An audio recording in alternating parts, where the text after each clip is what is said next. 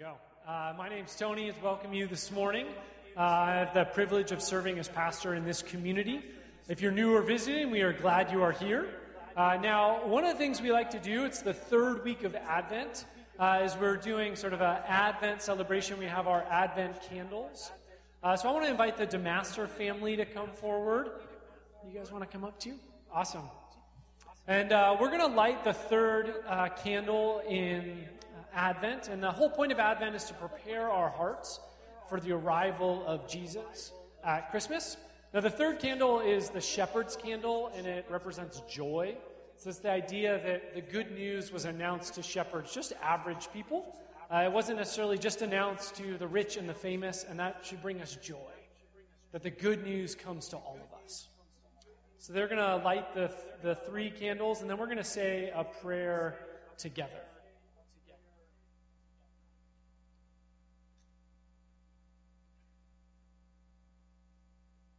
Let's say this prayer together. Dear Father, we thank you for Advent joy. For when Christ comes into our lives, he brings fullness of joy.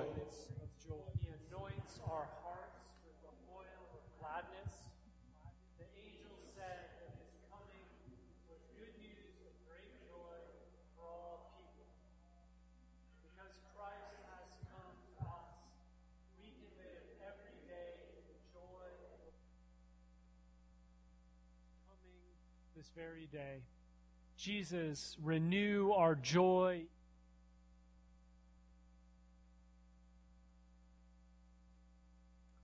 Thank you guys so much. Give them a round of applause.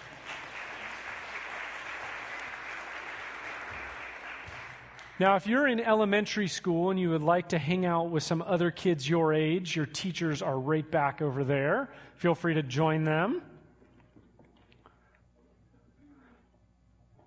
So, as I was uh, thinking about this message, we're in the third week of Advent. My guess is that all of us have done some Advent prep at this time. Maybe you've decorated a tree. And I was reminded of when I was a, a young boy, my father's uh, an attorney. And I think he got like an exchange uh, one Christmas where one of his clients, instead of paying him, gave him a tree. And this wasn't just any tree. This was like, well, tell me, what's the biggest tree any of you have ever had? Just shout it out. 11 feet? Okay, that's pretty good. Anyone else? 12? Is that the highest? Do we have a 15? Do we have a, no? So 12 feet, right? So the tree we got was over 17 feet high. It was so massive that when we took it out of the house, we had to like chainsaw it apart to get it out in order to put lights on, we had to put ladders up. It was this epic event. Now, since I've gotten older and we have our own family, we go and cut down a tree each Christmas. And this year, my daughter picked ours out. And you know, like most trees, like a 30 foot tree has like a base that's like 10 feet wide. We have a seven foot tree with a 10 foot wide base. my daughter picked it. It's awesome. But it was it was really hard actually to get all the lights on because imagine like, you know, it's like trying to get into that center part was brutal. Now I share this just because I think most of us relate to trees and lights and all that stuff. But I also share it because in the first century, in the Feast of Tabernacles, as we get into John 7 and 8, they have their own tree lighting, well, not really tree, they have their own challenging lighting experience. But I need to give a little bit of background. So, in chapter 7 of John, we, Jesus goes to the Feast of Tabernacles in Jerusalem. He travels about 84 miles. He gets there, it's seven days long. Remember, they built booths or tabernacles, little, I don't know, structures that they lived in to remind themselves hey, God led us through the wilderness. So they create these booths, they live in them. Jesus shows up on the first day, but he doesn't really start speaking until the fourth day. And then in chapter 7, where we left off, is the final day. And remember, we talked about how on that morning of that final day, the priest takes a, a pitcher of water and pours it on the altar. And as everyone is watching the priest do this, Jesus says this He says, If anyone thirsts, let him come to me and drink. Whoever believes in me, As the scripture has said, out of his heart will flow rivers of living water.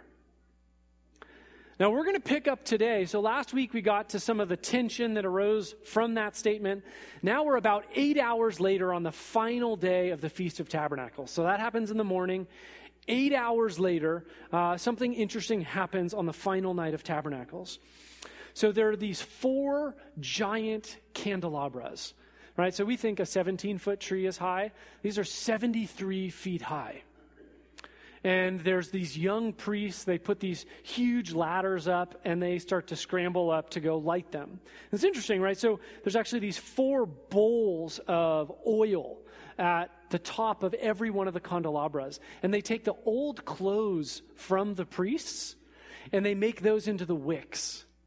Right? So you have these young priests scrambling up these huge candel- candelabras, and they're set up in the court of women. So if you see that sort of circular temple area. There's the beautiful gate on the right, and then the court of women. That's where the candelabras are. And there's texts from the first century that talk about when the candelabras are lit, like not a square in the entirety of Jerusalem is lit, isn't lit by its light, right? So you have this massive light going out. And one of the things that's interesting, after they do this, they, the priests, who are usually a little austere most of the time, they have this like righteous rave at this point. There's like this dance that happens. And they dance uh, like David. Uh, and it's kind of out of control and fun. And as they're going, they're yelling, you know, we are Yahweh's. Our eyes are directed to Yahweh. You know, it's kind of like worship we had a few minutes ago, right? It's like we're dancing, you know, whatever. All right. So you have these big candles, and they're a reminder to the people that as they light these candles, right, we're in tabernacles, a reminder that God led them by a fire at night, and they followed that fire. But light is not just limited to the Exodus, right? It, throughout the scriptures, there's these allusions to light. Psalm 27 1. The Lord is my light and my salvation. Whom shall I fear? Right? This connection between the light, the presence of God, and salvation, the absence of fear. We also see in the prophet Isaiah, he connects God's coming kingdom with this idea of light. This is Isaiah 60. Arise, shine, for your light has come. The glory of the Lord rises upon you. See, darkness covers the earth, and thick darkness over the peoples. But the Lord rises over you or upon you, and his glory appears over you. Nations will come to your light, kings to the brightness of your dawn. Then a few verses later, it continues The sun will be no more. Will no more be your light by day, nor the brightness of the moon shine on you, for the Lord will be your everlasting light and your glory, your God will be your glory. Your sun will never set again. Your moon will never, will wane no more. The Lord will be your everlasting light. Your days of sorrow will end. Right? So clearly, Isaiah is envisioning this day when the light of God will come, which will be his eternal, forever kingdom on earth that will lead to the light of God's presence being with them always. Now, as we're sort of looking at these different texts, as they climb up, right, eight hours later in the day, on the final day of tabernacles, as they're climbing up these huge ladders to light these lights, these texts are all in their mind, right? That God's kingdom is going to come. And they're all probably standing, watching, and then they see the light, and they're all excited, getting ready for their dance to begin. And it's at this moment that Jesus says, stands up among them and says, I am the light of the world. Whoever follows me will not walk in darkness, but will have the light of life. See, no one in the crowd is confused about what Jesus is saying, what he is claiming, who he is claiming to be. What we'll see in a second is they're focused on how he can prove it, not what he is saying. They know that he is declaring in this moment that Isaiah 9 2 has come to pass. Right? The people walking in darkness have seen a great light. On those living in the land of deep darkness, a light has dawned. They know that Jesus is making an exclusive claim about himself and who he is in the world. right? That he is God, the ambassador of God's light, bringing God's kingdom to earth. They know this. And we know this too, right? Because we've been in John for a bit. And in the prologue in John chapter 1, verse 9, he says this The true light that gives light to everyone was coming into the world. Right? Jesus is the true light, the Son of God coming into the world. So when Jesus says this on the final day of tabernacles, he's not tapping into some arbitrary metaphor. He is tapping into deep Jewish hopes and expectations. But as modern people, I think even divorced from this, I, these Jewish uh, echoes into the Jewish hopes and expectations, I think we get this too, right? We know the connection between light and life. Right? We know that if the sun does not exist and shed light on us, we don't live. Like we just know that. John tells us too, right? In John 1 4, in the prologue again. In him was life. And that life was the light of all mankind. Right? Life and light are connected in John. And as we know, just in life, we know that. But there's more here. See, light does not only lead to life, it also reveals truth. So, like at night, before my, or just as my kids are going to bed, I will make sure that there is a pathway so that I can get to them at night. So I'll kick all the like sharp objects, all their toys, all the things I'm going to break my ankle on because the light is on. Because once that light goes on, off, like I'm done for. I am going to step on things. I am going to hurt myself. So when the light is on, right, I make a path so that I can get to my kids, right? Because light reveals what is true, it reveals what is before us. 1 John 1 5 6 says this God is light. In him there is no darkness at all. If we claim to have fellowship with him and yet walk in the darkness, we lie and do not live out the truth. Right? So there's this connection here between truth, lies, light, and dark. Right? Because light does not simply reveal what is true, it also uh, dispels what is false. Darkness flees when light shows up. But Jesus doesn't just end here. He doesn't just say, I am the light of the world. You notice that? He follows it with this Whoever follows me will not walk in darkness, but will have the light of life.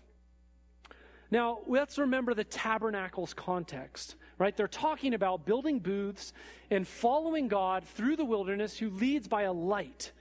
So now he's saying, okay, I am the light of the world, now follow me. Just as your ancestors followed the light in the wilderness, so you should follow me. Right? It makes sense. But there's even more going on here. So, if you actually look at a first century rabbinic context and how discipleship worked, you have a rabbi, a teacher, and you have a disciple, a learner. And what happens, right? It's not just like a mind transfer. Like the teacher says, This is what you should know. And then they take a test and they're like, All right, you're my disciple. That's not how it works. Right, there's this great saying in the first century. It says, Follow in the dust of your rabbi, be covered in the dust of his feet. And it's this idea that you're walking literally behind your rabbi, and as he, he's walking through the dust, he flicks up dust with his sandal, and it lands on the shins of your legs. And so you know you're walking in the dust of your rabbi when you're covered with the dust from his feet. Right? Rabbinic discipleship is about becoming your rabbi. When the early church picks up on this, right? 2 Corinthians 3:18 and Romans 8:29 talk about, hey, we are actually shaped into the likeness of Jesus. We are becoming like God. Jesus says not just believe I am the light, he says follow me. Now, all of this, right, is kind of wrapped into this simple two-line sentence. But as we can see, there's a lot going on there. And the thing is, the crowd, they're like, they know what Jesus is saying. There's no confusion. The question is this they're like, so provide evidence, support your claim. Right, this is where the sort of the rest of this little text goes. This is verse 13. So the Pharisees said to him, You are bearing witness about yourself. Your testimony is not true. Jesus answered, Even if I do bear witness about myself, right, my testimony is true. For I know where I came from and where I am going, but you do not know uh, where I come from or where I am going. You judge according to the flesh, I judge no one. Yet even if I do judge, my judgment is true, for it is not I alone who judge, but I and the Father who sent me. In your law it is written that the testimony of two people is true. I am the one who bears witness about myself, and the Father who sent me bears witness about me. They said to him, therefore, Where is your Father? Jesus answered, You know neither me nor my Father. If you knew me, you would know my Father also. These words he spoke in the treasury as he taught in the temple, but no one arrested him because his hour had not come. Now, the honest thing is, I actually feel a fair amount of empathy for these Pharisees, for these leaders, because Jesus is making an astounding claim, saying, I am the light of the world. And they're like, okay, awesome. Like, show me. And they're like, oh, yeah, oh, yeah. So my father, I'm the son of God. My father is God. So just believe him. But they can't exactly call God to the stand. So they're in this moment now trying to figure out how do we believe him? Now, last week we saw how even though Nicodemus, right, introduced chapter 3, brought back at the end of chapter 7, he's like, all right, guys, if you're going to be upset at him, that's fine, but at least let's listen to what he has to say and let's pay attention to what he does. And what do they do? They just get mad at him. Like, clearly, in order to take Jesus seriously, they can't call God to the stand. So they need to actually pay attention to what he's saying and what he's doing. But clearly, they're a little bit defensive, they're a little bit reactive to him. So Jesus says something like, You neither know me nor my Father. See, it seems like after 400 years, right? So Malachi is the first or last prophet to speak. That's 400 years ago. They've come up with some pretty clear theories of how they think God is going to work in the world. They think it's going to happen this way, not that way, this way, not that way. Now, God is doing this new thing, and they're kind of hardened to the way God is working in the world. And you have to have a little bit of empathy, I think, right? The reason they got into exile is because they departed from what God said. So they're now going back to these texts, back to the prophets, back to the Torah, and they're like, this is what it's going to look like. They're really trying to be faithful to the text. But in so doing, they miss out on what God is doing because they get too focused on their own interpretation and miss out to God's right action in the world. Right? The light of the world is before them, but they don't see it. Right? They remain in the dark. Then the question for us, I think, today is how does this then translate into our life? Right? Jesus says the statement, we see that there's clearly some conflict around it. How does this relate to us in the midst of Advent? How does this speak into our lives? I think at its core, I think we need to start with a pretty simple question of like, who do you say that Jesus is? Right? Jesus says he is the light of the world. Right? And then as we look at the text, clearly there's disagreement. Like some people are like yes, some people are like no, which I think begs the question of us. Who do you say that he is? Right? Jesus says he is the light of the world. And that because of that, He is the truth of the world. He's the life of the world. He's the joy of the world. But I think one of the things that's sort of sad and ultimately true about the holiday season is in the busyness, it's easy to kind of forget this. That, like, actually, the point of Christmas, right, isn't lights and trees and presents, but it is about God taking on human flesh, being born in the world to bring light into the darkness of our world as I was um, preparing this message, just sort of have this picture in my brain. Um, if you've ever been to a bonfire at a church or at a not a church, that would be interesting. Um, if you've been to a bonfire at a beach, you know this experience, right? So as it gets dark, let's say you're at a Asilomar.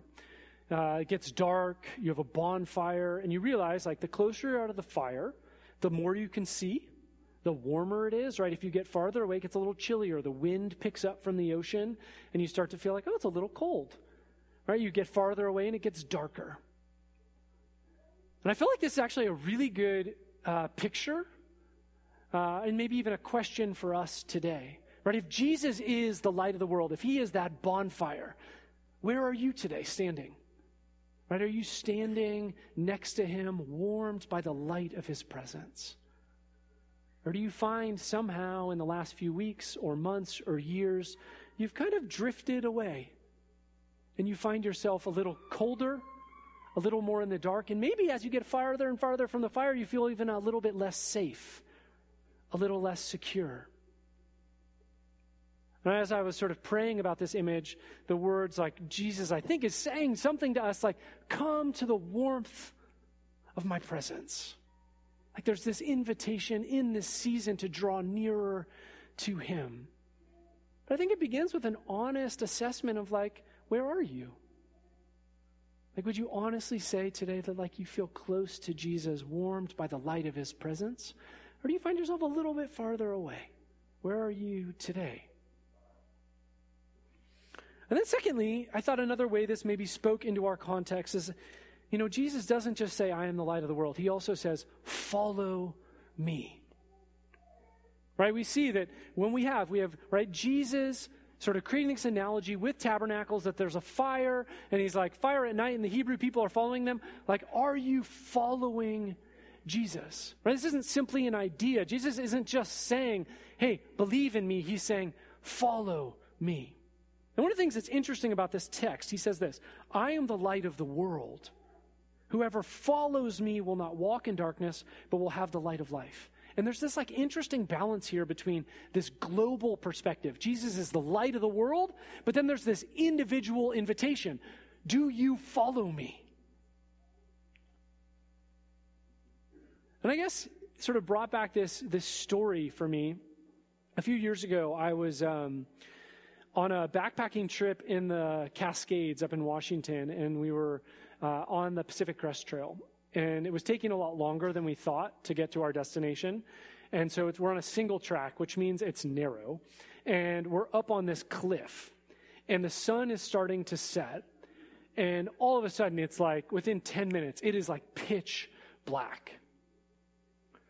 Now, trying to navigate a mountain pass with cliffs in the pitch black is really hard. Thankfully, a few of us had headlamps so we could get to our destination. But the reason this story came to mind is I think in modern life, our society is trying to approach life uh, like walking through a mountain pass without a headlamp. And the truth is, I think a lot of us are affected by our society's approach uh, to life two ways. One, our society is ultimately putting more and more pressure on the individual, right? So there's this move in our society away from a communal way of living to an individual way, which is like, okay, do it on your own, rock it, take care of it. Secondly, we've now taken a lot of our society is all about what's your internal light, right? So as long as you're true to your internal light, then you will do awesome at life. But Jesus is saying he is the light of the world. Now, I share this because I think Jesus is saying he wants to offer us safe passage through the mountain pass of modern life. And the question is, are we going to take him as the light that shines, sort of, that illuminates our way? Or are we going to try and just do it on our own? See, one of the things that's interesting about this passage, and basically even just following in general, Jesus is not simply saying, believe in me.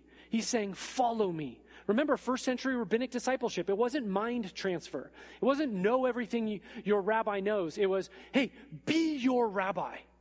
Follow him. Do what he does. Right? And that's why at Wellspring we often talk about rhythms, practices, the things that shape our daily life, not simply belief. So, one of the reasons we often talk about ABLE. Right? So, ABLE is our simple acronym of saying, all right, what are the basic practices we think we need to do in order to follow the way of Jesus? All right, so A, attend. Take some time each week to listen to the voice of Jesus, just to be in his presence. Right, if we want to be people that are navigating the mountain pass, we want to be illuminated by the light of Jesus' presence, we need to take some time to attend to his voice. Two, right? Recognizing that uh, is bless, right? It's be, bless. That we're not just in this to do some sort of narcissistic parade, right? We are here to be a blessing, right? So we invite all of us to be a blessing to people in this room. Take time every week to bless someone in this room so that we can be a people that are loving one another, but also be a blessing outside of church walls, right? Because the gospel was not simply for the, you know, this small group of people, it was meant for the world. L, right? Are we submitted to the text, learning from the scriptures? Right? We can, our inner light, sure. There's something going on with God and us and how God made us, but we need to be submitted to the text. Are we in the scriptures on a weekly basis? Are we in them so that they can provide light to our path? And then E is eat. Eat is simply a way of saying, hey, we can't do this alone, that we need to be with one another.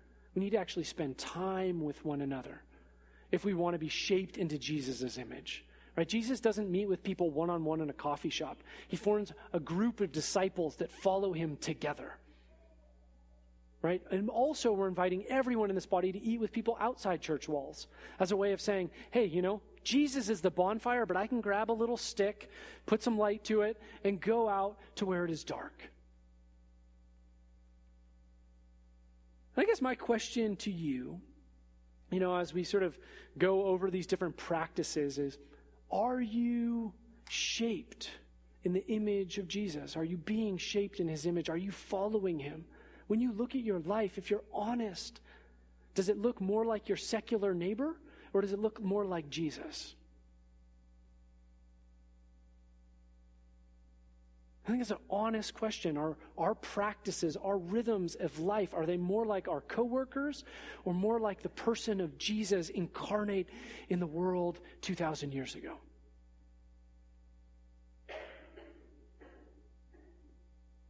And then lastly, the, the last thing I just want to say, and just sort of frame it as dawn of hope, but when we look at Isaiah, right, what do we see? We see that the light of God is coming and that God is the hope of the world, bringing light to things, right? This isn't, in the end, it's not all about us. Whether we stink at ABLE or we're rocking it, the end all be all is that Jesus is the light of the world, not us. So even if we're beating ourselves up and being like, man, I am not very good at these things, the hope of the world isn't that we can do it. The hope of the world is that Jesus has done it that Jesus has come, that Jesus has taken on human flesh, that Jesus has lived and died for us and will come again. And that that is our hope. And that is the hope we celebrate during Advent. Not that we got our act together, but that God came into the mess of our lives and rescued us. And that ultimately God is going to come into the mess of our lives and the mess of our world and bring his kingdom in power one day and restore all things to the way they're supposed to be.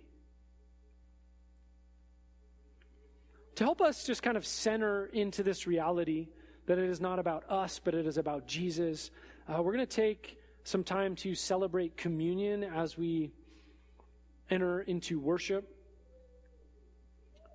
Right? Because Jesus took on human flesh. He traveled with a group of friends, and a night before he was crucified, he gathered with them. And as they were eating, he took bread and he broke it. And he said, This is my body, just broken for you. Take it and eat it.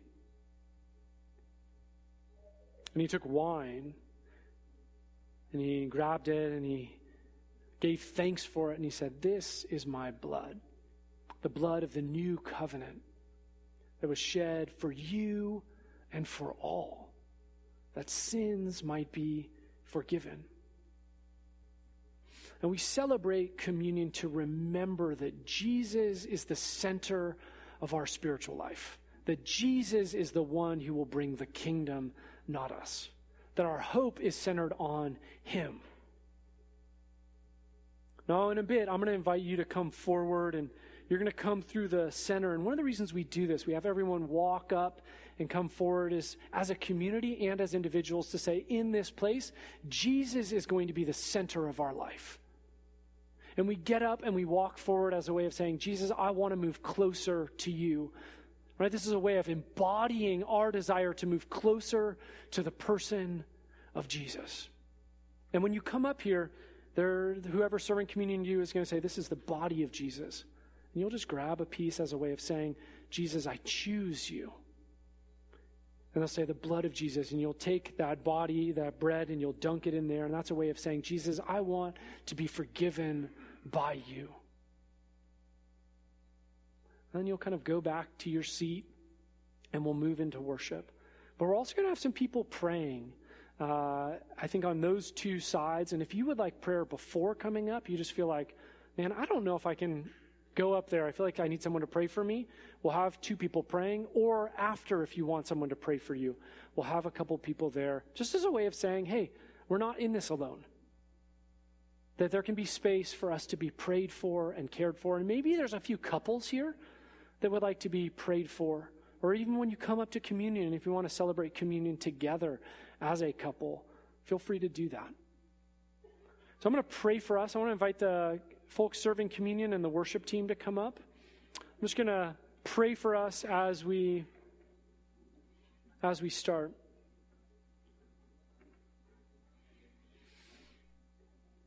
God, I ask that you would reveal our hearts to us. God, that you would yeah, just draw close to us, God, that we would know you. God, we would know your presence. We would know your goodness. And God, I do pray that you would reveal our hearts to us. God, we recognize in this moment that we are not perfect. God, that we are all mixed bags. And God, we do ask for you to draw near to us and purify us. I just want to invite us uh, just to say there's a prayer of confession that's going to be projected up here. Just invite us to say that together as we move into communion. Most merciful God, we confess that we have sinned against you in thought, word, and deed by what we have done and by what we have left undone. We have not loved you with all our heart we have not loved our neighbors as ourselves. Have mercy on us and forgive us, that we may delight in your will and walk in your ways to the glory of your name. Amen.